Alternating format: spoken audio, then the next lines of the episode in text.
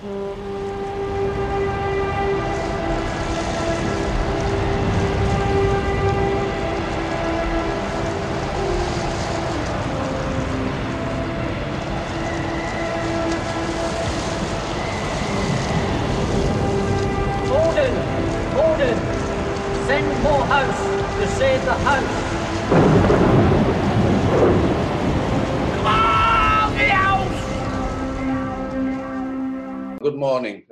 Welcome to this special edition of the Housecast.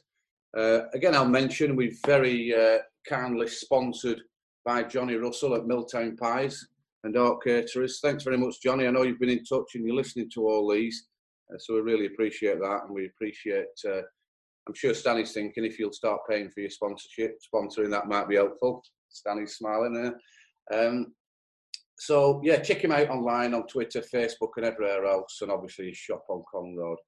Uh, we have got other sponsors who are looking to come in and assist us uh, with this, and so watch out for breaking news around um, around those other sponsors coming in. If the listeners can subscribe to their specific podcast providers, it helps us out with um, with sponsorship, with sorting out the figures for who's how many's listening, and does help us out. So, so that's great. Uh, I'm Jez. I'm hosting this special edition with uh, our MD, Matt Stansfield. Uh, good morning, Stanley. How are you? Not so bad, Jez. Yourself? Yeah, not too bad. Not too bad. We had a bit of um, a family stroke Nicky Holt run bingo last night, which was fancy dress over Zoom, Right, okay. which was entertaining, as you can imagine. Um, went on probably a little bit too long, yeah, but we're good. How you going on with your uh, your two twins are back at home, Stanley? You and three girls locked in. Um, the, there aren't three girls here anymore. I've um, and there's a there's a lot of uh, soil, uh, loose soil on the patio out the back. not, not saying it's not going well, but uh, no, it's it, to be fair, they've, uh, they've been very good. They um, they've got each other to, to bounce off, um, so they do keep each other entertained when they're not uh, falling out and, and fighting with each other. But uh, on the whole, I can't grumble. I don't think they've been good. Oh, that's good. That's good, Stanley. Uh, also on this, uh, to assist me hosting it, we've got our one of our resident uh, presenters, uh, Gary Morris. Morning, Gaz. How's it going up uh, or down there still? Morning, Jez. Yeah, um, all going well. Um, whitish day yesterday. Weather's great. Um, stuck some new curtains up that we've been waiting for since pre-lockdown. The local business managed to get uh, get those uh, out to us, and uh, yeah, so that was my job yesterday. Hoping to get uh, bank holiday off now, you know, but you never know. Fran will have some more duties somewhere lined up. I've no doubt. I've no Hey, why don't you why don't you have a drive up here today? It seems seems to be you're allowed to these days, I think, aren't you? Yeah, that'd be all right if I still had some family up there, Matt. But everyone else is cleared off as well. Yeah. No, fair enough. Fair enough. Uh, great, that uh, Gary. Is that an indoor chimney that I can see behind you, Gary, for a, a log burner? It is, yeah. Oh, yeah, obviously I work for a, a manufacturer, and that's one of our products. So um, yeah, and to- and toasty in winter, that's handy. I bet. I bet. I've just got a, a price for one fitted in our kitchen, so uh, I might have a chat with you off air and see what uh, see what you think of this price I've got. Yeah, not a problem, not a problem. Anyway, enough of uh, the foreigners and and small talk. Stanley, we've uh, you've requested to come on the the podcast really to give everyone an update uh, around the club, uh, where we're at, uh, where we're going with it, um, etc.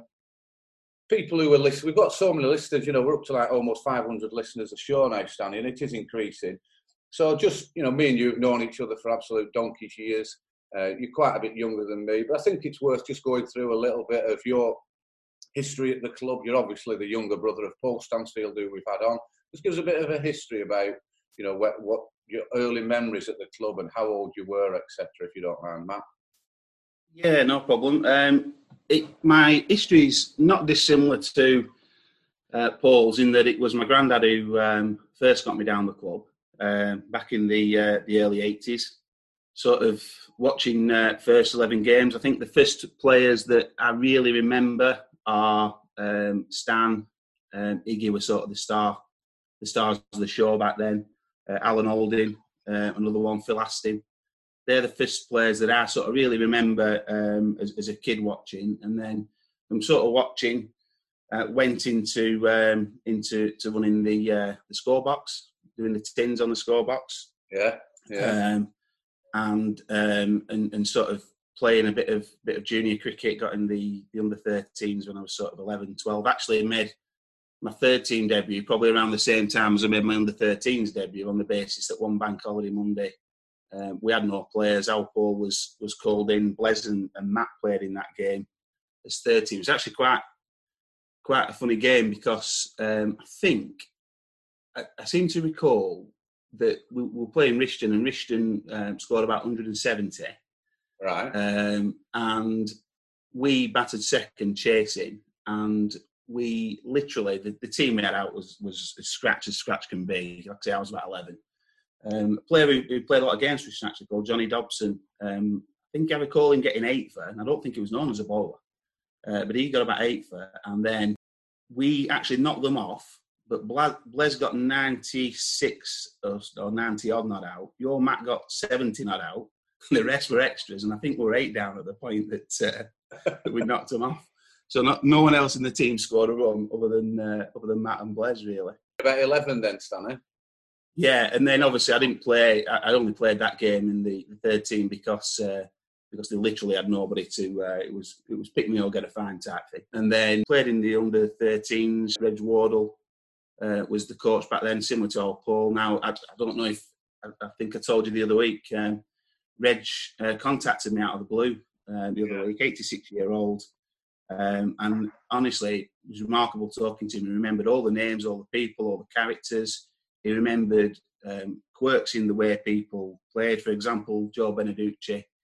Uh, he told a story about Joe Beneducci not being the most technically gifted, right? Uh, but but uh, being able to stick in and, and, and, sort of hang around, if you will. So it was really interesting to hear from Reg. And like I say, just completely out of the blue. I, just, I was sat at work, and obviously from a work point of view, I get phone calls from different numbers all the time. So I just picked up the phone. Old voice comes on. Hey, is that Matthew? Yeah, it's Reg Wardle. Jesus. So really, yeah, it was great to speak to him, and like I say, absolutely sharp as attack. Where is he standing now? Where is he living? He's in Redruth Cricket Club, is it down down south somewhere? I think it's near your way more than us, Gary, these days. Yeah, so he's down there. He, he moved there in 1998. He said on the phone, just sharp as attack. Remembered everything about everybody. Uh, he did mention your dad as well, Jez, which was uh, nice to hear. Asked, yeah. Uh, sadly, he asked how it was going on, and I had to break the news to him. But uh, these things yeah. These things happen. Of course they do. Yeah, that's right. And it's, uh, but that's fantastic because we, you know, we we chatted it through on these podcasts previously, Stanley. That that Reg and Bill Holt and that sort of era that that was the start of the junior section. I would, you know, and probably just before my time even. I know you find that difficult to believe. But, uh, yeah, Bill, Bill's not someone I recall, but it was all Reg Wardle. When when you went down, it was Reg Wardle. Yeah, yeah. I remember when myself, there was sort of in that era at that point, there was myself, Gavin Shields, Matt Marquis, Charlie Cotton joined us when he was about 13, moved over from uh, from Bury uh, into the area, so he joined in when he was about 13. Johnny Russell, uh, Joe Beneducci was sort of all in that that two year two year group there. Um, I remember because they thought we had something about us, and obviously some of us did, some of us not so much. Harry Brooks paid for uh, paid for Graham Bushell to do some coaching for us when we were about 14, 15 as well, to try and sort of give us that extra nudge along to uh, to be a bit better than what we were. And like I say, for some it worked, and for others it was probably a bit of money wasted. To be to be quite frank. Don't be daft. Don't be daft. It's great uh, for everyone, and like you said, we've you know some great memories, some great games, and and long may it continue. Long may it continue, Stanley.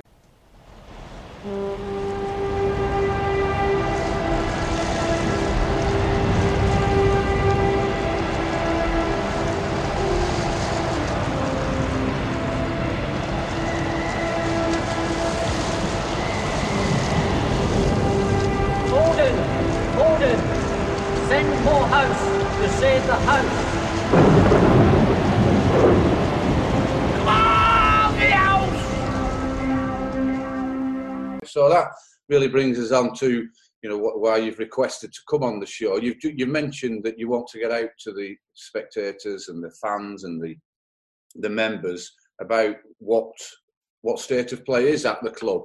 Um, so go on, feel free to uh, to let us know, you know, in these very difficult times, what uh, what's going on at the cricket club. Yeah, obviously, um, it couldn't things as, as far as timing and what have you for for a cricket club couldn't have been worse, could it? The uh, the government called the uh, the lockdown uh, literally um, two to three weeks before the, the season's about to start. We, every club, um, I know I've spoken to, to chairman of various other clubs, uh, all in a similar position insofar as you've already engaged your pro, you've, you've, you've spent all your money prepping for the season, um, things like uh, all your, your, wicket repairs, all the things that, that, that cost all the money over the winter have been spent. Yeah. And then the point where you've got a chance of recouping a little bit of that, unfortunately, for, for reasons outside of everyone's control, the uh, the plug gets pulled. So um, it's a difficult time for every cricket club, and it, it, it's going to be interesting to see how it pans out uh, beyond this. From, from our sort of individual point of view, we if we if we look at it as far as income's concerned, our only guaranteed income at the moment is uh, the hundred club money that right. um, you kindly facilitate for us, Jez, and thank you for that. Yeah, uh, no. uh, but that is literally the only income uh, against a list of, of sort of outgoings that uh, that have to continue. So utility bills, uh, groundsman's salary, although the, the, groundsman's hours have been been vastly reduced, we need to, to pay to keep the upkeep. You've got um, things like insurances that need to be paid. So there's, there's a sort of list of things that, that of, of liabilities that we can't escape that, that have to be paid on a monthly basis um, and, and very limited income. Now, from a timing point of view for us, we'd had the annual draw, which had obviously um, raised a reasonable amount of income. We'd already obviously had the bonfire in November. Again, that's probably our biggest money earner of any event at the moment, and does does uh, take all the pressure off in the uh, the winter months. But beyond that, our our sort of revenue streams are um, our functions and functions of which we had a relatively full calendar stopped overnight. We'd got ourselves into the position in the last few months as well where we had a lot of um, things happening at the club during the week that were generating income. So we had um, uh, the Smile Club, which is um, a group that meets um, on a sort of twice weekly basis for people with uh, with learning difficulties. We had things like uh, Weight Watchers there. We had Pilates clubs, all kinds of things going on that, we, that were actually generating income and covering costs during the week. But again, because of, of what's happened, all that sort of stops stops overnight. Yeah. Um, so then it, it's really been a case of, of right, working out what the liabilities are, working out what our um, um, our income's going to be, and then filling in the gaps around it. Now, what I, what I'd like to say is a uh, massive thank you to uh, to the members uh, because um, we've had a, a, great response to our request for subs payments. Um, I, I, it's made a massive difference in, in, taking a lot of pressure off. That's something that uh, we are really thankful for because we appreciate that it's not easy for everybody. Everyone's in, uh, I'm sure there's a lot of people that are our members that are furloughed and things like that at the minute. Um, so their incomes have, have, also reduced. So to, to commit to paying the subs um, by the members has, has, been fantastic and that has taken a lot of pressure off. Um, one other thing, sorry, that, that, I should have mentioned that fell by the wayside was the, the Beer and Gin Festival. Adam, Frank, and, and Tony in particular um, have done a massive amount of work to get the Beer and Gin Festival going, and we look like we're heading towards a bumper sellout weekend over the Easter weekend. And again, sadly, uh, what would have been probably probably um, a second bonfire type event for us, um, plug unfortunately had to be uh, had to be pulled. So that's sort of where we're at at the minute as far as our own incomes concerned and, and, and where we see ourselves as things stand. The optimism in your voice is, is really refreshing, Stanley. It's really good that you know the hundred club, the, the lower house draw is, is is assisting and keeping the club going, which is fantastic and it's easy to do. And there's so many members in it, you know, and no one complains. It's a really, really easy way of uh, of generating some cash to keep the club going, which if anyone wants to join who's not already in, then then just give us a shout on Twitter um, or contact any any of the, the committee or the players, and they'll get in touch with me and we can sort that. And then the other thing, Stanley, is the members that are actually paying you know paying the subs just to keep it going. That is that is fantastic, and it just shows what the club's about. I'm sure it's happening at other clubs, but it is it's uh, it's fantastic to, to hear. Is that that's that's really good. As a club, Frank Frank does a fantastic job organising the membership um, and the annual draw as well. To to, to be honest, he does a, um, a sort of a fantastic job organising and mobilising the membership for us. It, he's he's done that this year. I think probably the position right at the minute is, is that as a club, we I think we've got the the biggest membership in the league. But as it stands, I think we've probably had two thirds of, of sub payments made roughly, um, which when you consider that um, there's a there's a likelihood that a lot of those people aren't going to get to see any cricket this year, or a possibility, should I say, that they're not going to get to see any cricket. Um, I think that's um, that's testament to the membership that we've got, just how supportive they are to us as a club. Yeah, it's fantastic that Gary. You know, you're miles away. I know you're a member of the, the draw and you're a member of the of the club, etc. Have you any observations from uh, from your end? you're doing this in your in your own time as well. You know, you've got your your, your own business and your family and everything else going on. Uh, so you know, all all all credit to yourself and uh, the people on uh, on the on the committee that uh, that are that are trying to work all this out. I think what would be interesting, though, is what other areas of external support have or haven't been available that um, you know because obviously there's been help for sort of small businesses. I mean I, I, don't think we have employees as such so you know in terms of being able to sort of furlough some wages uh, is tricky etc and also following on from that is um, given there there isn't really a clear point in which we might start some some sort of activity what sort of plans are being put in place for any sort of opening where you know social distancing um, flow around the club or around the ground and things like that are, are in place.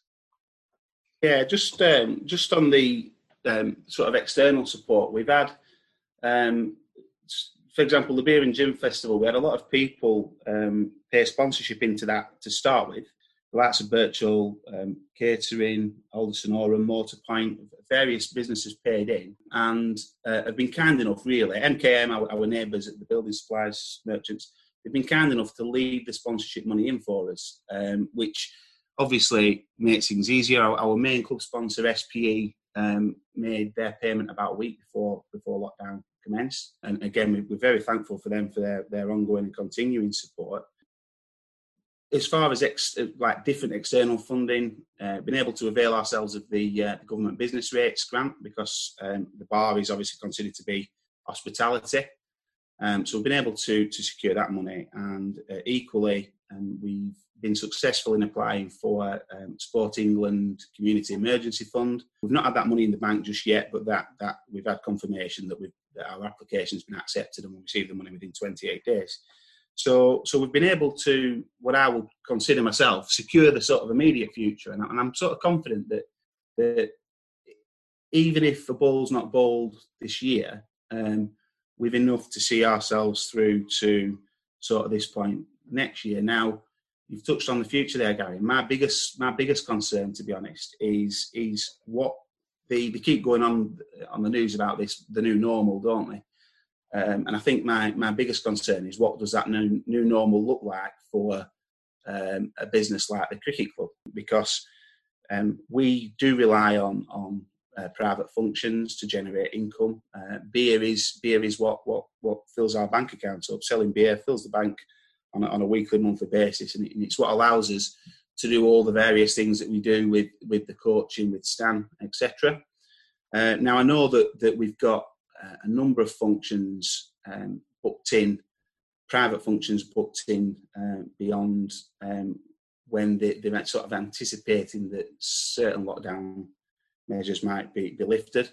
Uh, and again, testament to Stan and, and, Rusty for keeping that going at the moment, in that um, they're having to obviously functions that are falling by the wayside week on week. So we, are doing a month month by month at the moment. So when we get to the start of May, we start cancelling all the functions in, in June and, and so on. So Rusty and uh, and Stan are driving around uh, paying money back to people that paid deposits and all those kind of things. So again, testament to them for doing that. But yeah, it's just it, we've got enough income to see us through. I just I just do worry whether in the future um, functions are going to be as popular as what they were uh, pre-lockdown. Are people going to change the way that they um, the way that they go about social activities? Will it be benefit to us having all that outside space? Will that be something that people see as a great way of getting together without the risks associated with being locked up in a, in a tiny pub? I don't know, and I don't think anybody knows, which is is what makes it sort of difficult to, to plan for, to be honest. Yeah, I, I mean, I do.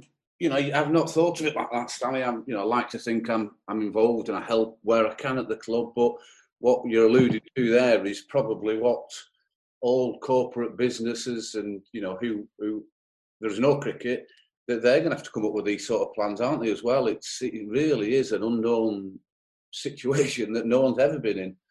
Um, yeah, the, the government, the, support from the government for businesses is, as in my opinion, um, obviously the cricket club and, and um, business I'm involved in myself uh, has been excellent. Um, my business relies on cars crashing into each other, and they're not. There's no cars on the road to crash into each other at the moment. So, yeah, yeah. Um, so we're quiet. It, yeah, I think the government support's been been great, but I, but I do I do think that a lot of it is aimed at trying to um, stop the the bigger problems that that probably come post lockdown, um, and and we'll, we'll, just we all have to wait and see, don't we? Because I don't think that uh, anybody knows exactly what's going to happen uh, in the in the uh, in the future yet. Yeah, it is. It's you know, it, it, let's hope that you know by getting this out there a little bit selfishly for the cricket club. Let's hope that by getting this this out to all the fans and all the spectators, when things start to ease a little bit, people understand that and understand that you know there's going to be different ways of working and different measures at the club and and how you get your yeah.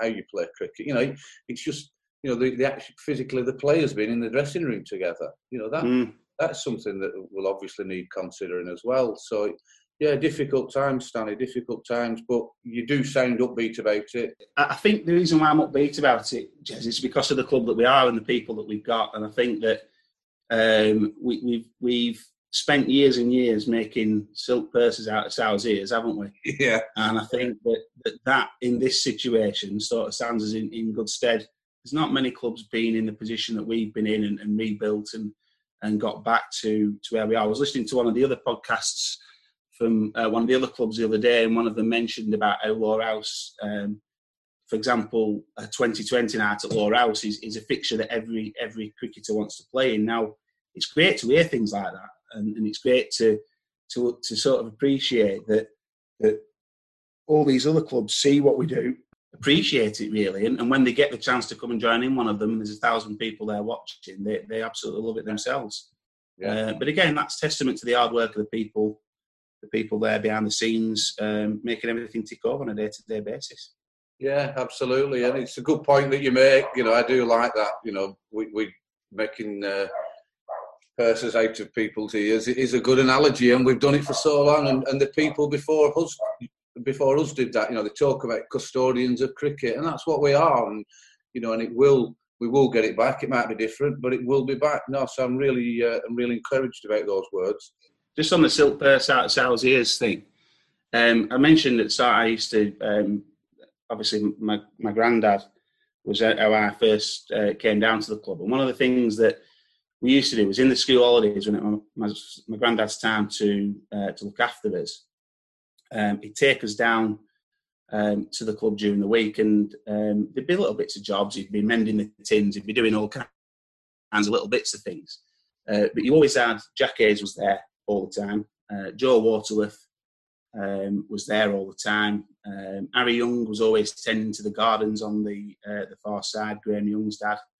Um, so I remember I remember all of that, and, and when I started doing the the, the score box, and my granddad was like maintaining the tins and things like that for us and making sure that the the over numbers were visible, all that kind of stuff.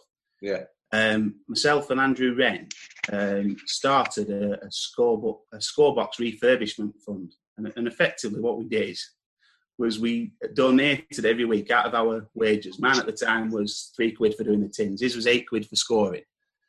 We donated say fifty p um, out of that money back towards uh, making improvements in the score box. And we bought a tin of paint and one or two other bits with it and spent one day in the summer holidays uh, painting. But um, I don't know if you remember, Jez, they used to do in the clubhouse occasionally like junk auctions. Do you remember those? I do, yeah. Yeah. And, and do you remember them, Gary? I can't Yeah. remember whether it was. I think either Clifford or or Steve Krupinski, somebody was auction master on this particular night.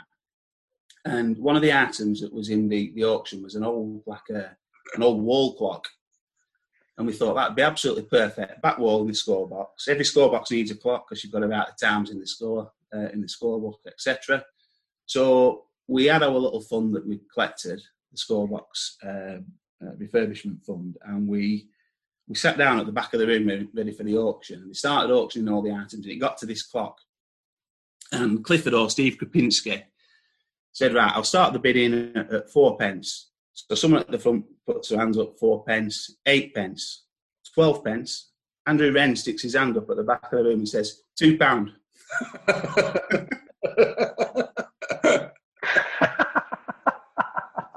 Brilliant. from 12, 12 pence to two pound.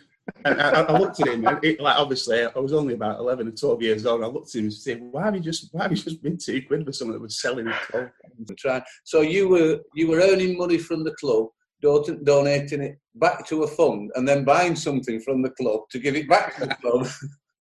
Absolutely. So the club was winning every which way up, and I know that we, um, I know that uh, Gary mentioned working the bar uh, the other night. So that people, when you mention that to other clubs, oh, we all used to work the bar and, and, and this, that, and the other. They, they think they, they look at it as if to say, "I can't believe you did that," and, and how, how come you, you ended up doing that? Yeah. Um, but I'm, I, I don't know about you two, but I, I, I thought it was great fun at times. We had some absolute riots on those nights Yeah. working the club. I remember doing one where it was a paddy and do, and all the pumps broke within half an hour. The pump system just completely that distribution thing went down. So we had to sell two bottles at the same price as a as a, pint, and uh, the morning after turns up to the game. So leaves the club at one o'clock. Managed to avert a riot of all, all the paddying. turns up uh, turns up at the game the day after and uh, gets a bollocking off Rusty because two bottles sells for four quid and a pint's two quid. So we had, you got followed for using your initiative. We had a room full of thirsty paddy and there's something I had to give somewhere.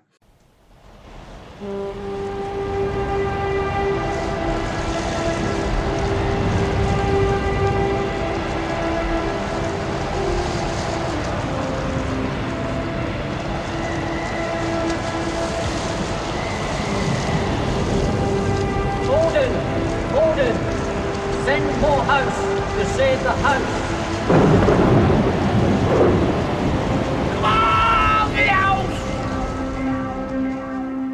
I think it's a great story that Stanley. That really speaks a lot about you and you know the way the club is run. And you know, like you said, we've been through some times before. You know, can you remember that? Well, yeah, you possibly you'll have heard the story. I've no doubt, Stanley, when your granddad, Jack Cochran, and my dad used to go around picking up nails up after bonfire. And they would literally get. I don't. I don't even think they used a magnet. They would get all the nails, and then you know they would say, "Well, they're useful. We will. We will use these nails again." And then we'd catch them and end up straightening some of them. out them tins, my granddad used to look after them, um, and he greased them. He, and it, it was actually remarkable that they'd they lasted as long as they did. Yeah. But that was just by somebody taking the time and care uh, because we couldn't afford any new ones. Yeah. To just make the best of what we had with the ones that we had. It used to be an horrible sound in it when you were bowling. And uh, and it got, you got it for four or six, and you hear the ching ching ching ching going in the background. Yeah. But even terrible. that, Stan, I'm sure Gary can remember this. Can you remember before we even had the box, you know, the tins that you'd li- literally flick round? It used to be a sheet metal, you know, 18 inch by 12 inch piece of metal that were painted black with a white number painted on it. You remember that, Gaz, won't you? So if, if any of those, if any of those hooks or screws that they hang on were missing or loose, you didn't really want to be walking in front of the No. scorebox below there because there were a number of times you you just you were there were near misses where you know a toddler walking below who could have lost a limb or something. It was just they were unreal. A doubt. I think I think it was Jack Cocker who once got hit on the head by one that I dropped. He was stood in front of the scorebox and uh, I think the the hundred had come up, and I, I, leant in the window to, to hang the, the number up because we didn't have a tin for the, the hundreds, did we? Right. So I think when we bought the tins, we probably didn't think we'd need them with the way we were shopping. But uh, so we only had the the hang up numbers for the hundreds, and um, I, I, dropped it out the window. I'm sure it was Jack Cochran. It's on the edge, stood in front of the. Uh, that's where I think that's where he used to stand, isn't it, Jack? Yeah, yeah, right under the scoreboard. Yeah, yeah, fantastic, fantastic times uh, and memories. And like you said, Stanley, let's hope that this you know gives everyone the boost and we can all look forward and you know come up with ideas and help all we can. Um, have you had much from the league exec as far as you know the state of play, any time scales, any cut-off points? The sort of initial advice from the league exec was um, they didn't expect any play up until um, I think they, they, they went for the mid-season point. So I think the, the natural break in the fixtures for mid-season was something like the 8th of July, and they, they said to us that they were aiming for that date. Um, the most recent update um, was a, a, bit more open ended than that, and I think Mick Bibby sort of indicated um, that he um, he didn't think there's going to be any cricket before August, and that would make it difficult to do anything meaningful. I was a little disappointed at, at the outset with the, the league exec in that they made a call very early to um, decide that whatever we did was going to be non-competitive. Um, I didn't necessarily think that was the right thing to do because I do think the lads have waited for months and months to have a game. It, it means more if there's a little bit of something riding on it. Now, I wouldn't sort of advocate that the team should be relegated or things like that in, in, a, in a half-season scenario. Yeah. But I didn't see any harm in, in playing for some kind of uh, trophy or recommendation or, or, or rec- recognition, that kind of thing. Really. Yeah. So I was a, bit, a little bit disappointed with that. Um, we obviously, um, when the, um, the, the league made that call, uh, we then had a decision to make in relation to the professional Obus Pienaar, who we were really looking forward to having over uh, and seeing plays.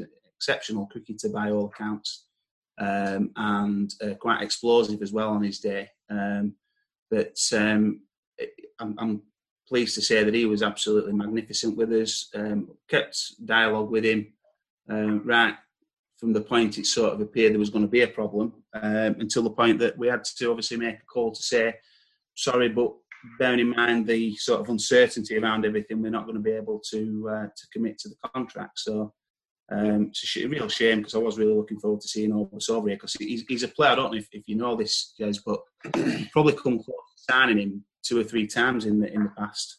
Right. Um, the the first time we signed him, uh, sorry, we nearly we came close to signing was actually the year that we signed Frankie first. All right. So it came down to a straight toss up really between um, and and Frankie, uh, and at that point Obus was um, was bowling quick, um, left arm quick.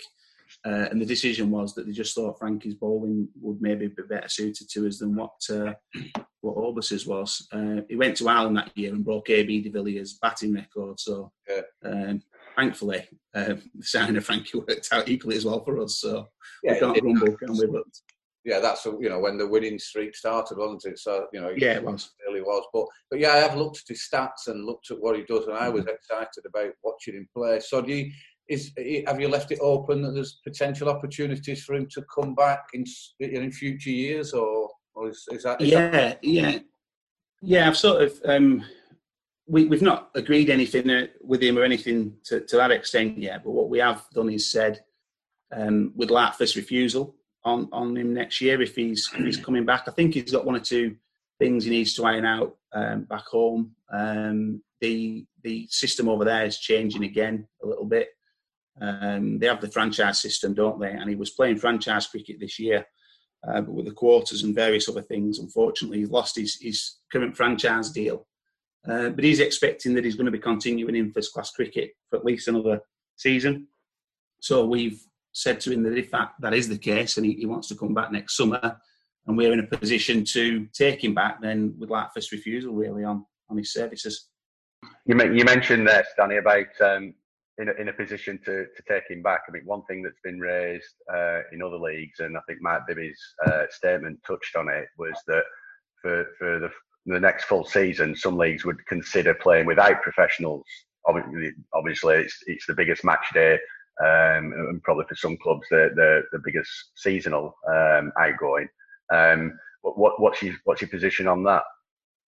Um, I've always I've always been very um, staunch. You know, I, we've got to protect the pro thing, um, and for me, the longer we can keep with pros, and the longer we can uh, continue to engage pros within our clubs within the league, we, we absolutely have to. And, and I would I would understand if clubs were reluctant in, in the current environment, but at the same time, if there is a way of making it happen to keep pros in the league, I think we've really got to because um, I think once we once we dispense of that, think we are opening ourselves wide up to the, the paid amateur thing and, and what have you. And I think that the only thing that that will benefit is is the real wealthy clubs. And, and whilst we're not um, a wealthy club, we're not um, we're not a, a skint club either, so to speak. Um, but I, I, do think that we're one of the clubs that will be really threatened by um, the introduction of paid amateurs on the basis that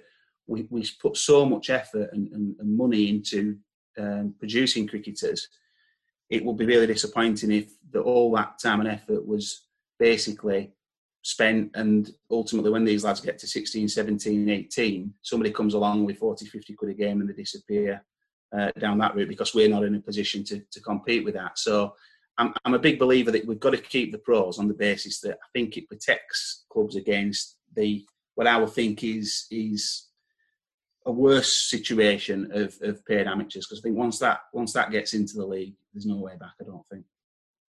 Yeah, I, I, agree with that, Stanley. I agree with everything you've said. It's a different type of game once you start getting, let's call them journeymen, who travel from club to club uh, they don't care about the club, uh, and it's everything no. that we we aren't, in my view. Uh, yeah, so I yeah, I don't follow um, sort of semi-professional football so much, but but when you used to, um, when the Telegraph, Lancashire Telegraph used to be really good at, at, the cricket coverage, when you used to have the Monday night sort of um, coverage of, of what had happened in the league over the weekend. I, I, remember picking the paper up and you'd have, say, um, such and such managers moving from Padiham to Barnoldswick, and eight of the players were going with him, weren't they? You'd think to yourself, well, it, it just doesn't seem, yeah. to me, I don't know, how, how, do you build a club around around that? Because I do think, uh, Stan always goes on about this, and I, I think to some extent he's right. A, a, lot of what is good about our league um, is the fact that a lot of the people watching work with the people that are playing games, or they see them in yeah. the in the Rose Grove. They see them around the place, don't they? Yeah. Um, and and it, it builds a bit more affinity than than a lad who's just driven in from from out of town or, or from the next town along just to uh, just to pick up his uh, his money.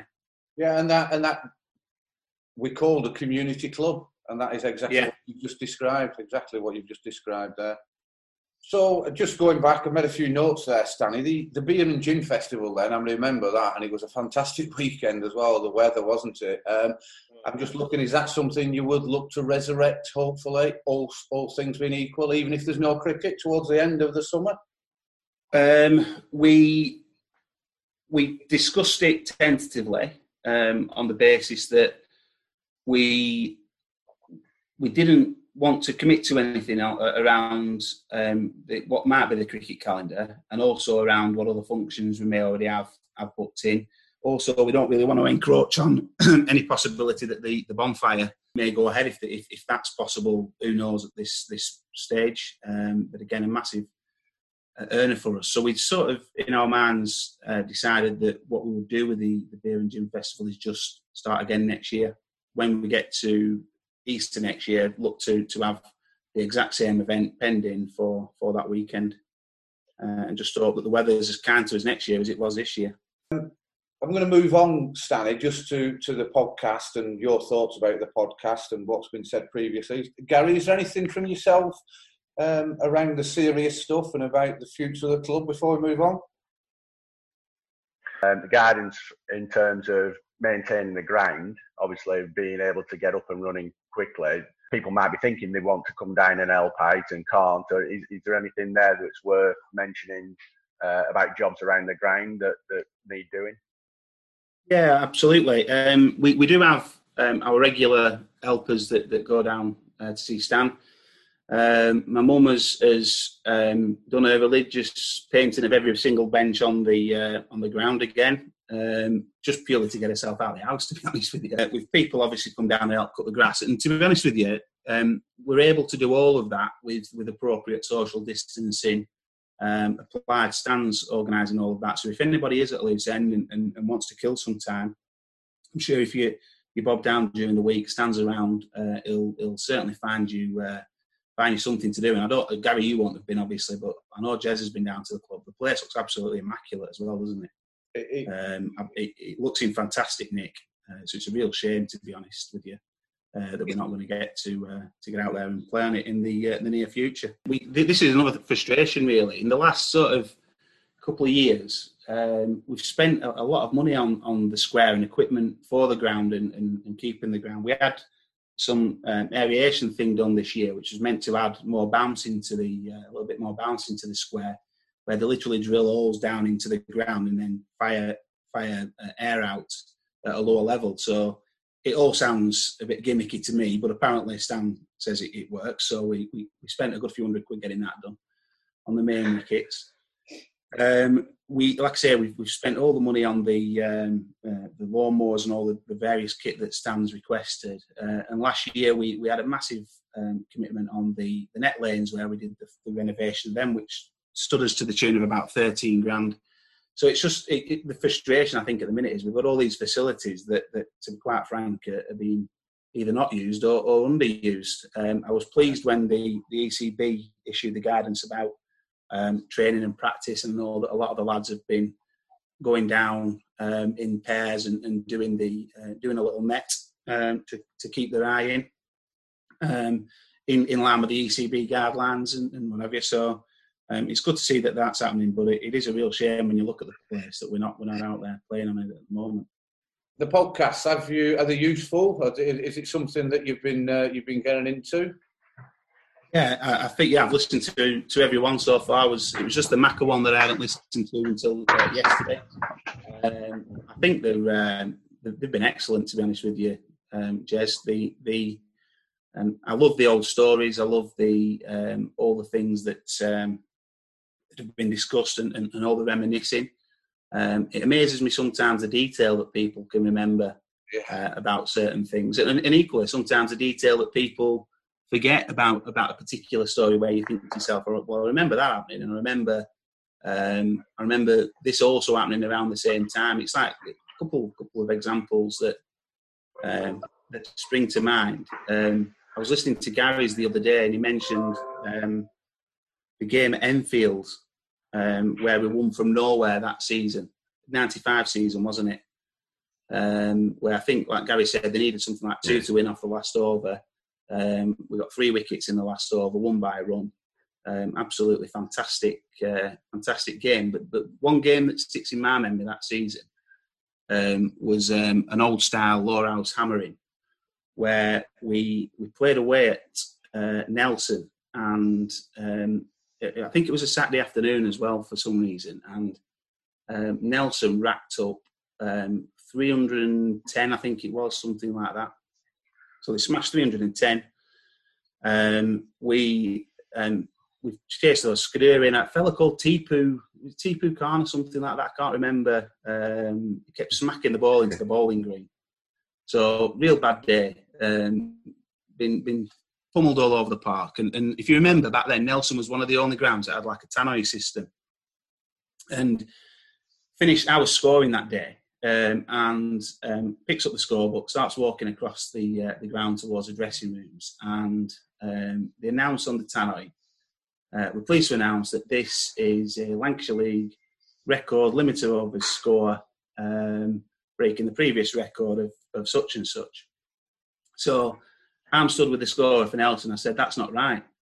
Rawtenstall smacked 319 against us last year. Uh, Michael Bevan. Bevan smashed us all over last year. So I tells the, the Nelson scorer. He then goes up onto the balcony where the tannoy bloke is, tells him. So the tannoy bloke issues a retraction in which he references the fact that it's wrong. Lower House's has just told us that they got it for 319 last year at Rawtenstall. So obviously, all the people, it's red hot day as well. All the people on the ground then start laughing. Gary opens the dressing room door and bollocks me for um, basically showing us off in front of everybody. no, you were just put the record straight. Yeah, I, I was just uh, yeah. I, I, didn't want I didn't want everyone to, to go on thinking they'd witnessed a record.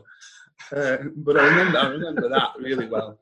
Um, that is interesting. And, uh, so, Gary, you know what? With the Stan and Gary's banter that they have over that period of time with Van Moorhausen. So, so we'll have to get uh, Stan involved. The, the skipper even bollocked the young scorer. yeah, scorer for telling telling him that he won a record. Uh, uh, it's been great to listen to the old stories and, and some of the characters and, and people that not necessarily that you forget, but you sort of put to the back of your memory. So when I when I first started in the, the second team, there's um, Lancashire League had been putting old scorecards on, um, and there was a game like a second team game at Accrington, and I don't remember the game at all. I'd have been 17 maybe, but in that team you had like Prop Payne, um, Dave Worley, Ted Whittle, um, Shez, Peter Gaynor, uh, some real characters, real proper characters. And, and I, I, was talking after I looked at them, I was saying to my brother that probably that period between being 18 and, and 22 was my favourite time playing cricket because uh, just because of the, the, dressing room and the, the, the banter that uh, that we used to have, because so many people that were so quick witted and, and, funny. Um, that, that could could really like turn turn a story within seconds into something that was absolutely hilarious. Yeah, yeah, the great times, and uh, like you said, the, the dressing room is probably the, place that we all miss the most, you know, as opposed to the yeah. actual, actual playing. Well, I remember uh, one story that, that really sticks in my mind. It's Nelson again, actually. We, we uh, it, and it was Iggy, um, and I, I, I, implore you to get Iggy on this podcast because he's one of my favourite storytellers of all time. Is, is Iggy. Um, especially if he's a couple of um, Fosters in, then you, you have a real chance of getting some gold out of him. Yeah. But um, we we um, we were playing in the second team, and, and we had like um, I did have been myself, Charlie, Matt Marquis, Gav, Joe Beneducci had been in that second team. I bet Johnny Russell was maybe in and out of the first team at, at, at this point. He sort of made a bit more of a breakthrough than the, the other ones of us. Because if you remember, Charlie sort of made the breakthrough and then fell back a little bit, didn't he, till he uh, till, he, till he got switched on a bit more. Yeah. But yeah. he, um, um, so we, we're in the we're playing away we're in the dressing room and it's absolutely howling it down outside. So we're all sat there, and uh, Peter Gaynor says, "Let's have a sports quiz." So he pulls out. Obviously, he's, he's come prepared. He pulls out these like quiz cards from his from his bag, sports quiz cards, and uh, he, he, gets them all out. And he says, "Right, we're going to have to split into teams." So um, someone says, "Youngies versus oldies." All right. So you've got these, you've got the youngsters sat on one side of the dressing room, the oldies sat on the other. But there was a little imbalance in that we had more oldies than we had we had youngies in the team. So um, they said, Iggy, you go with the youngies. They obviously didn't want to give up one of the, the star performers. Didn't want to give Pete Gaynor up because that might uh, that might tip the balance in our favour. So they give us Iggy. Um, Iggy comes and sits on our side of the dressing room, and, and this, this quiz is going on for 20 minutes or so, and it's quite tight. And uh, Iggy, um, it gets to like a bit of a tie break situation, and Pete Gaynor reads a question out, and he says, um, "Question is, uh, it's bowls." So straight away, our hearts sink on the, the youngsters' side. What do we know about bowls? So he says, the question is, who was the World Bowls champion in 1996? So we're all sat there with absolutely no idea.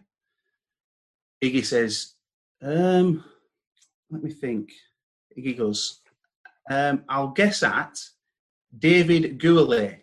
so there's a hush silence, and Pete Gaynor says, That's correct. So we've won the tiebreaker. So we all start jumping up and down and diving on Iggy as like the, the star of the day. Iggy pops his head out of this melee where we're all diving on him and says, Thank for that. My next guest was Sir Francis Drake.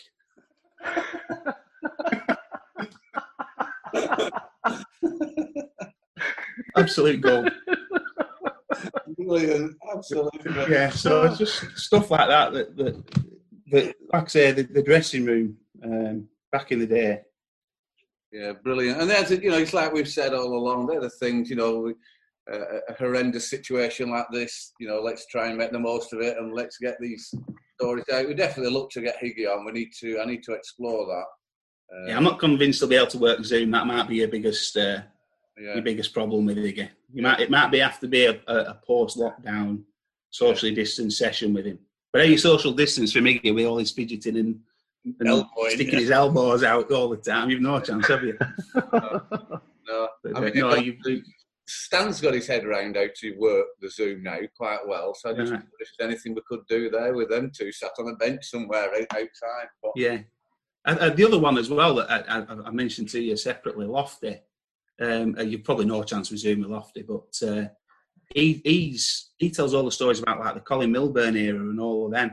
Yeah. Um, all and all the the pros and things like that back then.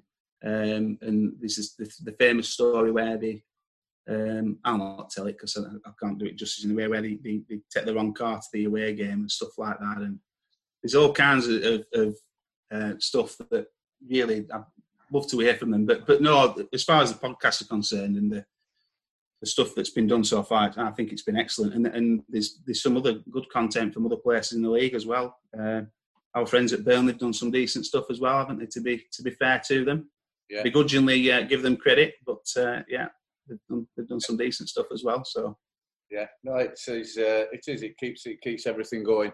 Uh, I don't think uh, mine and Stanny's paths crossed uh, crossed too many times uh, cricketing wise. I, I, think we played a few second team games. I think I remember you turning up once in the second team, Gaz, when you were sort of in and out of the. the when you you sort of played a few games out of the first team, and uh, I remember you turned up. I think it was home against somebody.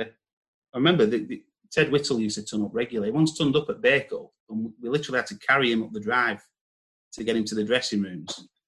He was that drunk from the night his night out before, and he got like 136 not out, battered, battered the full innings. Yeah, Ted Whittle. See, that's another one, Stanley. That, you know, he was yeah. a great lad. He is. What a great cricketer you know. He was, he was a very good cricketer. Daft as a brush. One of the best stories with, with Ted Whittle was uh, we played down at Burnley and they got Joe Angel as their pro and, and he was sharp and he was like six foot nine as well and and and Burnley, you know, it, it was a it wasn't the slow track and it, it had a bit of bounce in it so nobody were looking really forward to, to, to that game, I'll tell you. And Ted opened batting and he hung around and everyone's getting pinged and Ted were getting pinged on arm and helmet and hands and his toes and all sorts. and he hung around. He, he, he, probably didn't get so many, but he showed a lot of grit and a lot of determination, a lot of bravery. Traipses off, comes up the up the terraces there, and and one youngster who, who were watching, I think, or a supporter or somebody said, uh, "So, so is is he quick, Ted? Joe Angel, Ted? Is he, how quick is he?" And Ted just turned around and, well, didn't even look at him just as he's walking past, said, I couldn't tell you because of tears in my eyes. I couldn't see. I couldn't see. yeah, because he backed blank didn't he? Yeah, yeah. Oh, Gav, Gav yeah. tells a Gav tells a good in his second team. Him and um, him and Ted open batting at home in, in second team, and uh, we're playing Haslingden, and they, they, had a bit of an all concrete second team back then. Did Haslingden, and um, I think it was Patrick Lord was opening the bowling. They're walking out to bat, and, and Ted says to to Gav, um, played lots of cricket against uh, Patrick. He uh, he bowls a good Yorker first up.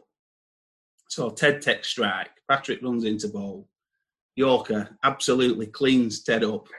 Ball ends up. So he's warned Gav about this Yorker. Yorker gets absolutely cleaned up by it. First ball of the innings.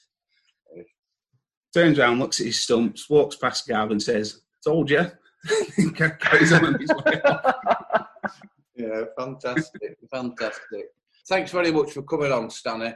Um, let's uh, you know, let's all be as optimistic as, as Matt is for the future of the club and the future of cricket in general, local cricket, and um, and all the best. Thanks very much, everyone.